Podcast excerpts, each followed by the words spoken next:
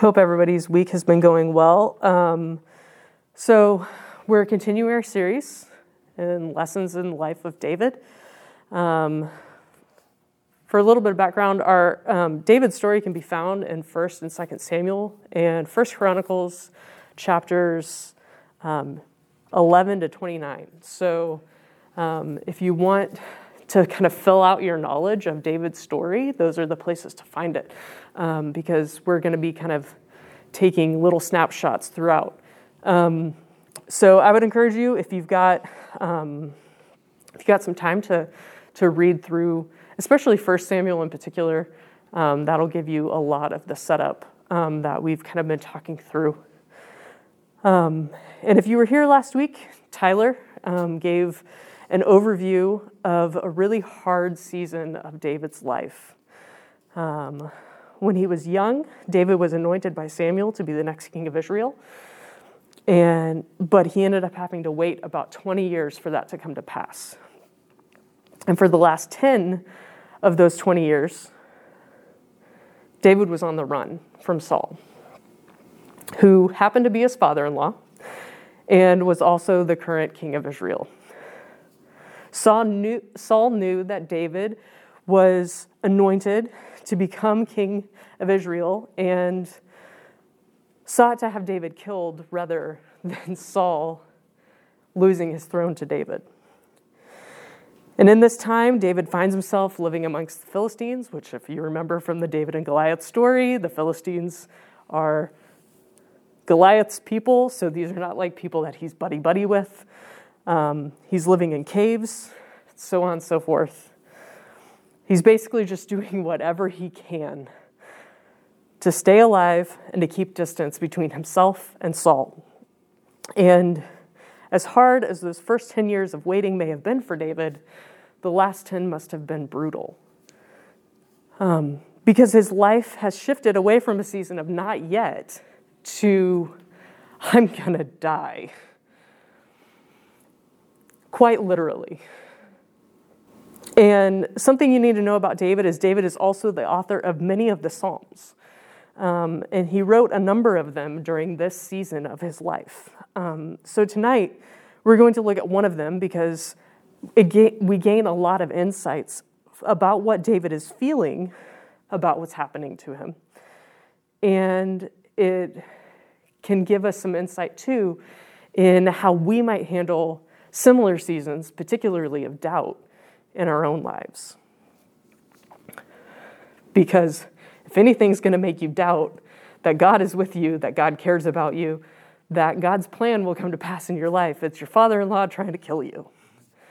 Um, may you have far better relationships with your in laws than that. Um, anyway, so, but before I read the psalm that we're going to be talking through tonight, um, what you need to know about the Psalms is that they're a prayer book or a song book.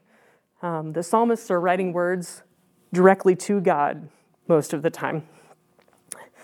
And we can, can and do still use these words in our own prayers and songs to God.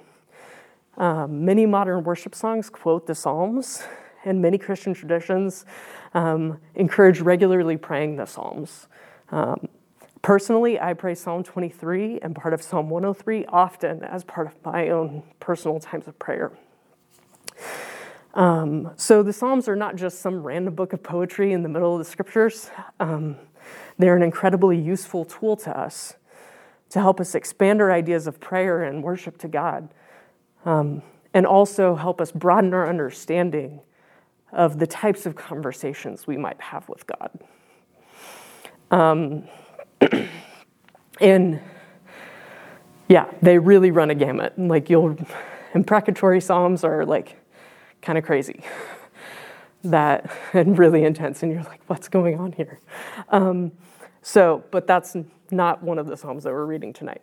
Um, so tonight we're going to be in Psalm 13, and beginning in verses one through four, David says this: "How long, Lord?" Will you forget me forever? How long will you hide your face from me? How long must I wrestle with my thoughts and day after day have sorrow in my heart? How long will my enemy triumph over me? Look on me and answer, Lord my God. Give light to my eyes, or I will sleep in death, and my enemy will say, I have overcome him, and my foes will rejoice when I fall. Pretty intense. Um, so, obviously, David, outside of the situation, we know that this is weighing really, really heavy on his soul. And he's wondering where God is. Um, but the interesting thing in this psalm is that we see David do a couple really great things in dealing with his doubt. Um, he gives us a couple great tools that we might follow in processing doubt in our own lives. First, he owns and expresses what he's feeling to God. He doesn't get down on himself for having the feelings of, of doubt, of despair, of anguish. He, he doesn't ignore them, he faces them. And he tells God what's going on. Often, we can treat doubt like it is a threat to faith. Um, and it's not, or rather, it doesn't have to be. It can be a forge to strengthen our faith, but it depends upon how we deal with it. Just like conflict in relationships can be damaging or, or it can make them stronger, it's, it's all in how you deal with it. Avoidance or ignoring doubt is often far more damaging to your faith than just admitting that it's happening. Because then it just festers and becomes bigger when you ignore it.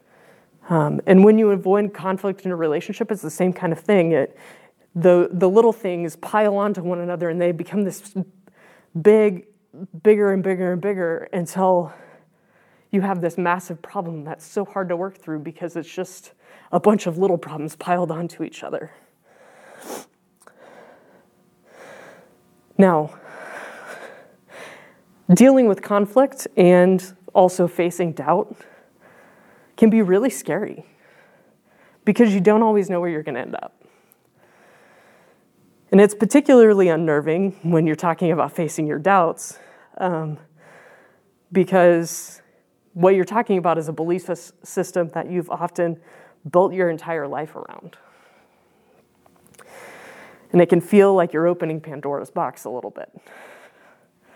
Like if I if I face this thing, what am I going to find? Is it going to spill into more things?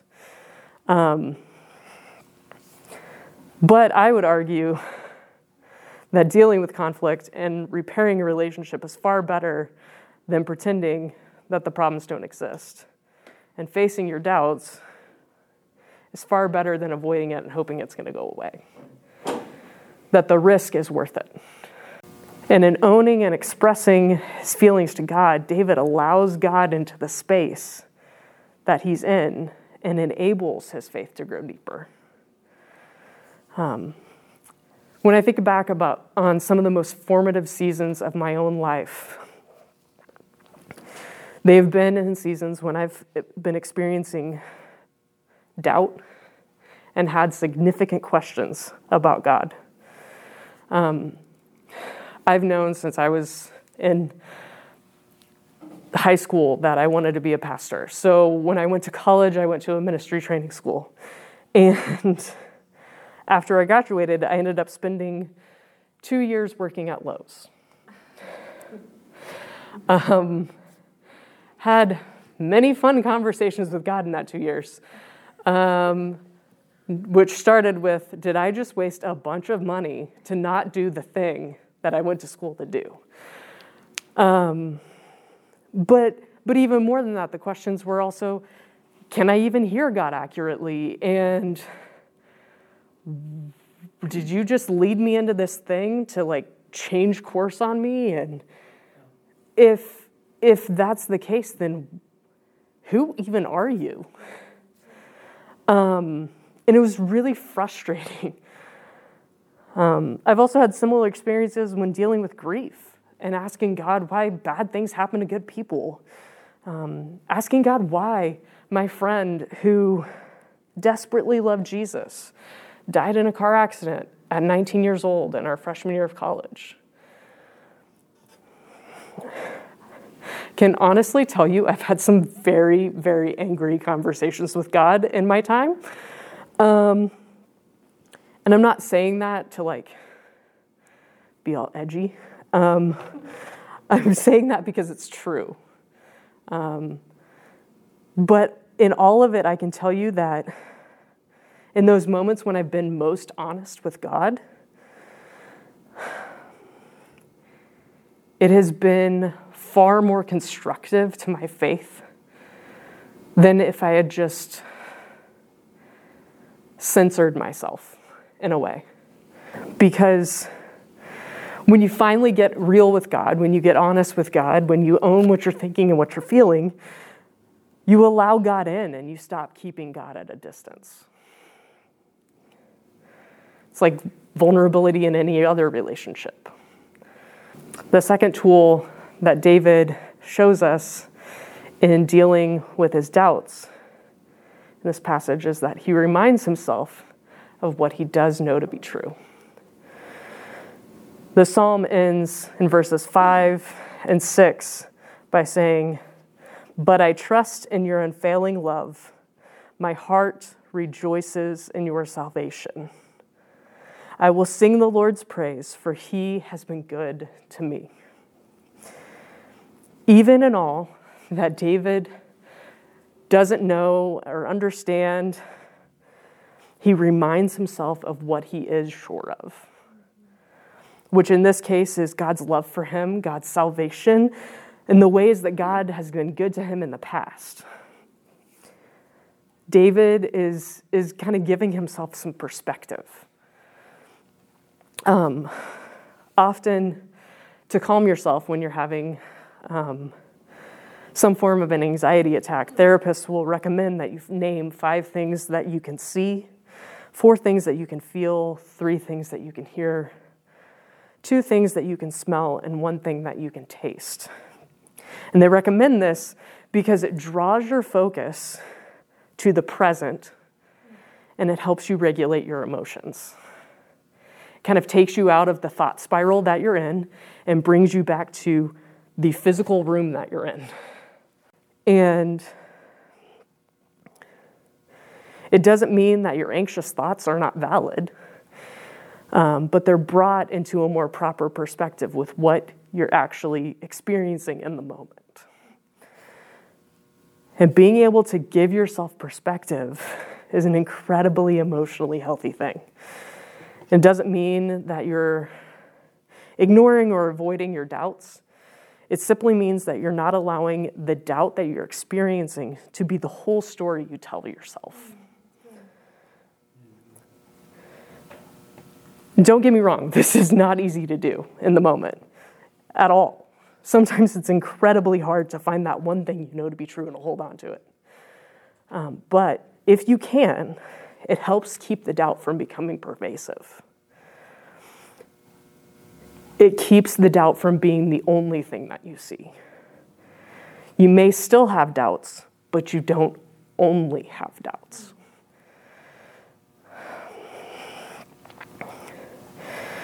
In, in the seasons of doubt that I've experienced, finding that one thing or those couple things that I didn't know to be true gave me something firm to hold on to while giving myself room to process the doubt. Um, it was like giving myself an anchor to hold on to, while also be, then being able to say, okay, but I have this question. So if in a, there was a moment, like when my friend died, when I was like, God, I can't say that you're good. I just can't say it. Like, I, I'm not in an emotional state where I can say this and not absolutely lose it. Um, so, but I do know that you're holy. I do know that you're just. I do know that you're righteous. I do know that you love me. And and so it was like until I could say that God was good or until I could sort out my grief and how it related to God's goodness and you know all that spider web of stuff what I could hold on to is God is holy. God loves me. God is with me. You know, those kinds of things. And so it's just a way of, of creating for yourself a bigger picture. One of who God is, but also of the content of your faith. Because your faith is not just the one thing, as easy as it is to focus on that one thing and become consumed by it. So, as you experience seasons of doubt, which if you follow Jesus long enough, you probably will, I want to encourage you to be honest about what you're feeling with God, but also to remind yourself of what you know is true. Um, those two tools will help carry you through a lot of difficult seasons that you'll experience. But I also want to leave you with a bit of hope here. The hope in all of this is that David isn't remembered for his doubts or even his failures, which are many. He's remembered for being a man after God's own heart. Which tells me that our doubts will be part of our journey, but don't necessarily have to be the whole picture. They will mark our faith. They will absolutely be a significant portion of our faith and the story that we tell of our faith, these fires that we go through. Um, but they're not the whole picture. And even more so, God is patient with us in our doubts. It's hard to talk about doubt without mentioning Thomas, the disciple. when we think about Jesus meeting Thomas after his resurrection, we tend to focus on what Jesus said to Thomas, which is stop doubting. Um, but in that, we also gloss over the fact that Jesus offers Thomas what he thinks he needs too. Jesus first says, If you need to put your hands in my wounds, here they are. You want to put your fingers in my side? Here it is. And there is a lot of love and patience for Thomas in that offer. Now, does Jesus challenge him? Yes, as a close friend who spent three years with him would. But he doesn't beat him over the head. Jesus comes to him and says, If this is what you need, here it is. And we and I feel like we often lose sight of that. And so tonight, as we end, um, I want to give us all space. Um, I don't know what you're going through if you are kind of processing a season of doubt right now, which, if you are, I mean, we've been living a global pandemic for two years, so there's a lot about the world right now that, I mean, would lead you ask, to ask questions about the problem of evil and things like that. Um, so if you are, it wouldn't surprise me. Um, and I want to give you time, just a few minutes to express that to God, especially if you've never done it before. And you can do that in the form of prayer. You can um, pull out your phone and open your notes app and kind of write it as a letter, um, whatever works for you. Um, and if you're fortunate to not be experiencing doubt right now, I'm thrilled for you, first of all. Um, but but I want to give you the opportunity to take some time and do what David did in verses five and six and just praise God for who he is to you and how he is present in your life right now. Um, so I'm going to give us a few minutes. I'm going to play some music and um, let us just take some time to be with God.